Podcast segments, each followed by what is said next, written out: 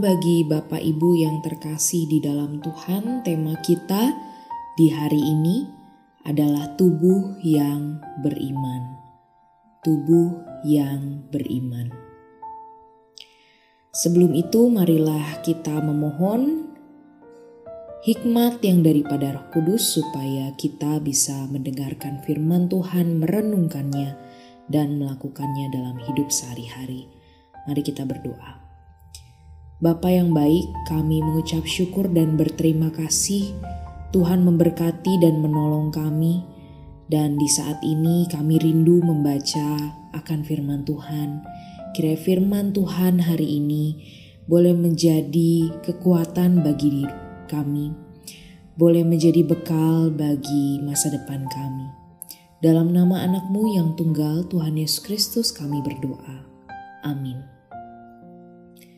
Bapak Ibu yang terkasih, ketika kita melihat refleksi tubuh kita di cermin, biasanya apa yang terlintas dalam pikiran kita?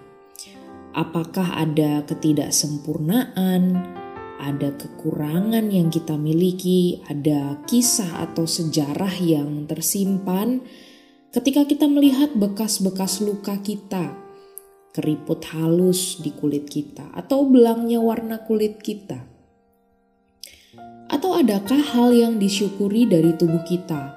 Mungkin proporsi wajah kita yang kita rasa baik, ganteng, atau cantik.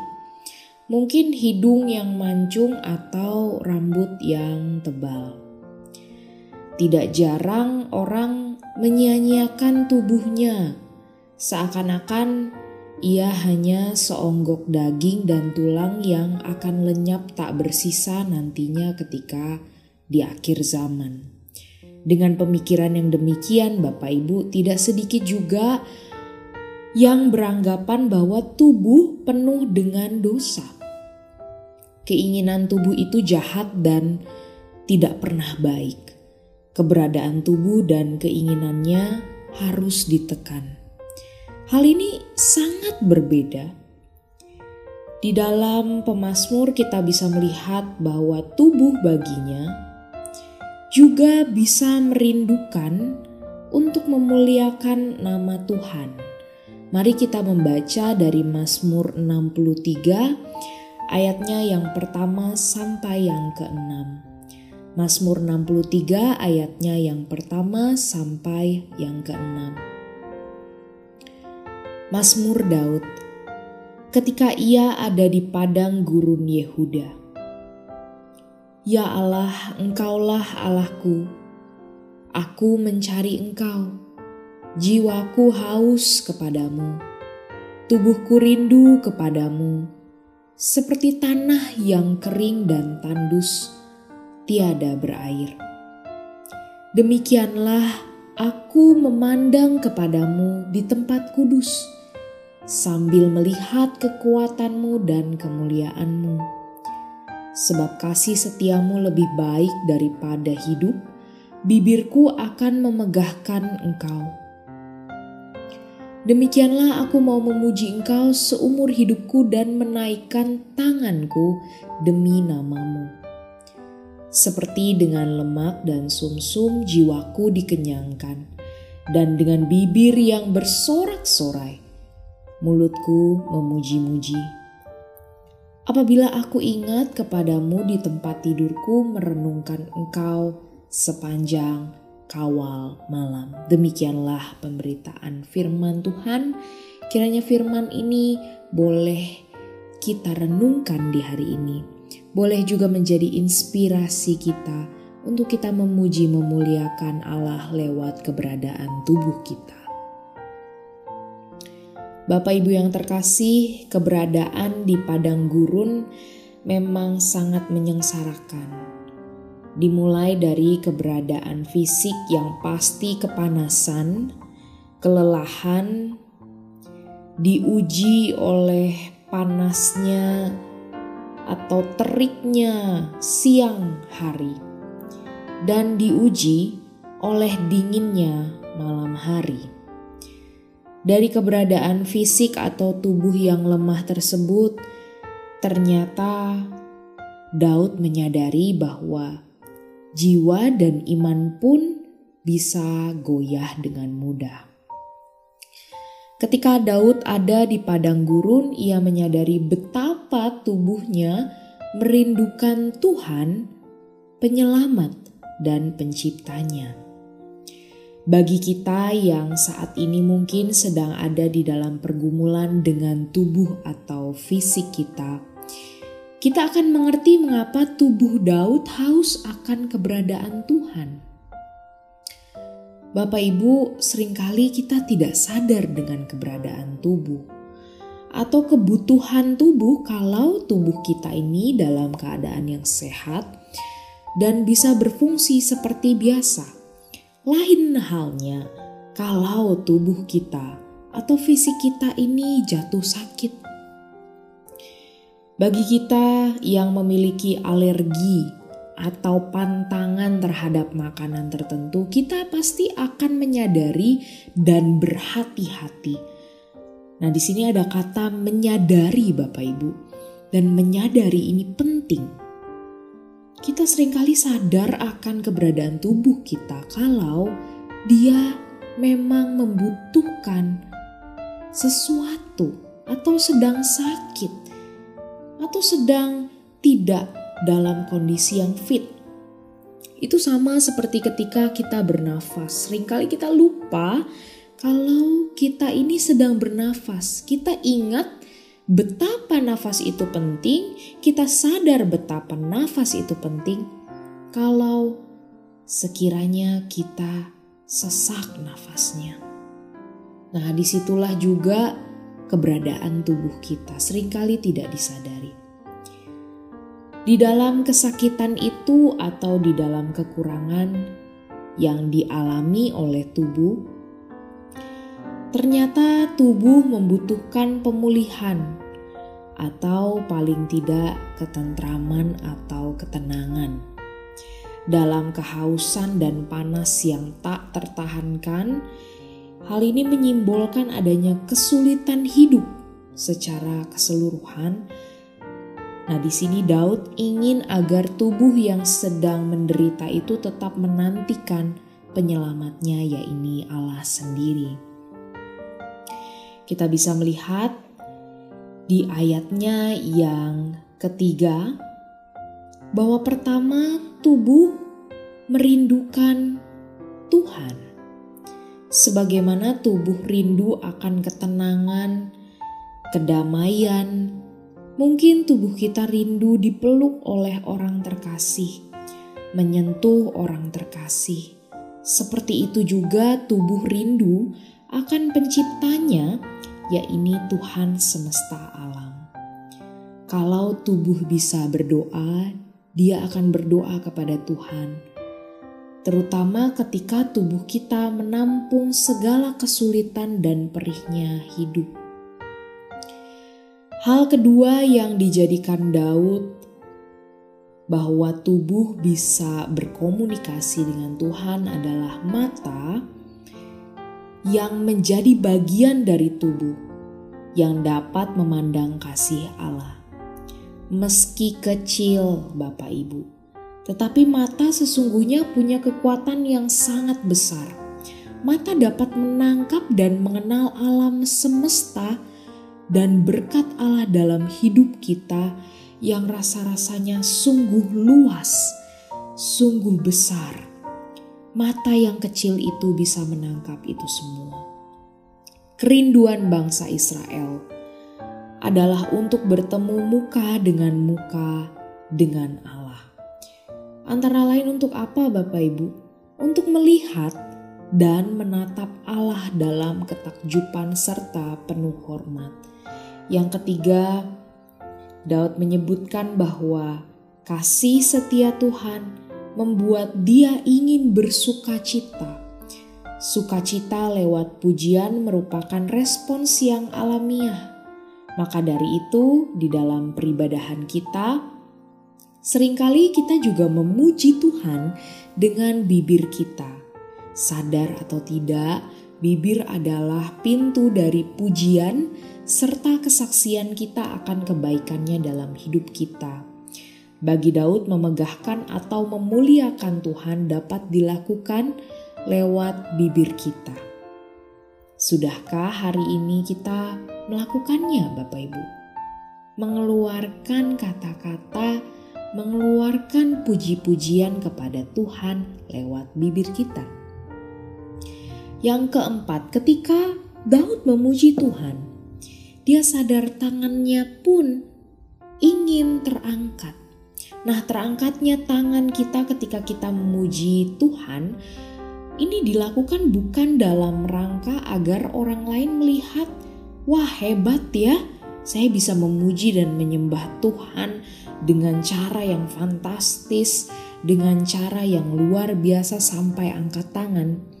Tetapi terangkatnya tangan adalah karena kita ingin menjangkau Tuhan lewat bahasa tubuh kita, yaitu dengan terangkatnya tangan, tanda bahwa kita berserah kepada Tuhan. Yang kelima mengenai rasa yang dipuaskan, yaitu rasa lapar manusia dengan penuhnya lemak dan sumsum -sum diri kita. Bapak Ibu, pencernaan kita sesungguhnya terhubung dengan otak kita. Jadi ada yang bilang bahwa sistem pencernaan kita adalah otak kedua. Dan yang penting adalah kolaborasi antara sistem pencernaan dengan otak menghasilkan satu sensor tertentu sehingga ada banyak reaksi kimiawi yang terjadi di dalam sistem pencernaan kita atau sekitar perut kita ini yang menghasilkan emosi-emosi tertentu. Nah, tidak heran orang yang tidak dikenyangkan tubuhnya atau dia tidak cukup makannya, biasanya tidak akan memiliki motivasi atau energi yang baik untuk dia bisa bekerja. Oleh karena itu, Daud memakai persamaan kenyangnya lemak dan sumsumnya dengan kenyangnya jiwanya akan kasih setia Tuhan. Betapa pentingnya kenyangnya jiwa akan kasih setia Tuhan sama seperti kenyangnya lemak dan sumsumnya. Nah, di sini kasih setia Tuhan atau keset adalah sebuah konsep kasih yang menjadi inspirasi bagi Daud dan tubuhnya untuk memuliakan Tuhan. Kasih Allah begitu loyal dan penuh dengan kelembutan Bapak Ibu. Ada kebaikan, ada kemurahan yang rasa-rasanya tidak bertara. Nah, di sini kita bisa melihat bahwa kasih dihubungkan dengan kesetiaan di dalam keset atau kasih setia Tuhan. Nah, tubuh kita membutuhkan kasih setia Tuhan untuk tetap hidup untuk bisa merespons dan bersyukur kepada Tuhan dengan segala penyertaan yang begitu setia dalam hidup kita. Tubuh bagi Daud sendiri adalah tubuh yang beriman kepada Tuhan dalam bacaan kita di hari ini. Hal ini mungkin terdengar aneh atau baru di telinga kita, Bapak Ibu, tetapi tubuh yang beriman membuat hidup beragama kita atau peribadahan kita itu semakin berarti. Misalnya bagaimana gereja tetap mengupayakan ibadah on-site meskipun sekarang semua bisa dilakukan secara online. Jadi ada pilihan untuk tetap online tetapi gereja mengupayakan adanya ibadah on-site. Kenapa? Karena peribadahan yang dilakukan secara komunal dan yang mendaging, ingat bahwa Yesus datang dengan cara mendaging, dia berinkarnasi untuk kita. Saat on-site, nah ketika peribadahan dilakukan secara komunal dan mendaging secara on-site itu, itu tidak bisa kita gantikan dengan yang online. Jadi tubuh ini penting sekali keberadaannya bagi hidup keberagamaan. Tubuh menyadari keberadaan ini, Sehingga bagi beberapa orang, Bapak Ibu, terutama orang-orang yang berspiritualitas gitu ya atau panca inderanya berspiritualitas mereka sangat butuh yang namanya ibadah onsite ini bahkan lebih butuh ibadah onsite dibandingkan ibadah online hal lain juga membuat tubuh kita berelasi dengan Tuhan adalah dengan menjaga dan merawat tubuh kita layaknya kita merawat jiwa dan hidup rohani kita lewat pemenuhan nutrisi-nutrisi yang dibutuhkan. Bagi Daud, tubuh memerlukan penciptanya dan dapat dikenyangkan apabila tubuh memuji, dia memuliakan, menantikan Tuhan, serta kasih setianya. Ketika tubuh dilatih melakukan yang berkenan bagi kemuliaan Tuhan, maka tubuh kita pun diajak untuk beribadah kepadanya, dilatih untuk beriman kepada Tuhan. Dengan membiasakan tubuh kita untuk beriman, maka kita pun terhindar dari dualisme atau hidup paradoks yang tadi sudah saya sebutkan di awal, Bapak Ibu. Seringkali, kalau orang yang dualisme atau paradoks, dia akan merasa oke, okay, hanya roh yang akan menyelamatkan tubuh kita. Dan kita memisahkan diri kita dengan tubuh kita sendiri. Kalau kita berbuat dosa, lalu kita salahkan tubuh kita. Kita bilang, "Itu adalah hasrat badan saya, daging saya." Padahal, ketika kita bicara dosa, tidak ada yang namanya dosa tubuh atau dosa roh, Bapak Ibu dosa tetap adalah dosa baik bagi tubuh ataupun roh kita. Sehingga hasrat atau keputusan keseluruhan diri kita itu mencakup tubuh dan roh, tidak bisa dipisahkan satu dengan yang lain, apalagi selama kita masih menjadi manusia. Oleh karena itu, menjadi seorang yang beriman, baik secara rohani maupun badani, atau secara tubuh sangatlah penting agar kita menjaga hidup yang kudus dan yang baik bagi kemuliaan Tuhan. Marilah di saat ini kita membiasakan tubuh kita untuk beriman kepada Tuhan, memuji, memuliakan Tuhan. Bapak Ibu, mari kita bersatu di dalam doa. Bapa yang baik, saat ini kami bersatu di dalam doa, kami doakan. Seringkali kami lupa dengan keberadaan tubuh kami. Tetapi firman Tuhan mengingatkan kami lewat Daud yang memuji memuliakan Tuhan dengan tubuhnya. Bahwa tubuh ini hidup, bahwa tubuh ini merindukan Tuhan dan merindukan kasih setia Tuhan. Oleh karena itu Bapa pakailah tubuh kami, supaya tubuh kami bisa menjadi baitmu dan kiranya lewat tubuh kami, kami pun semakin dekat kepada Tuhan saja.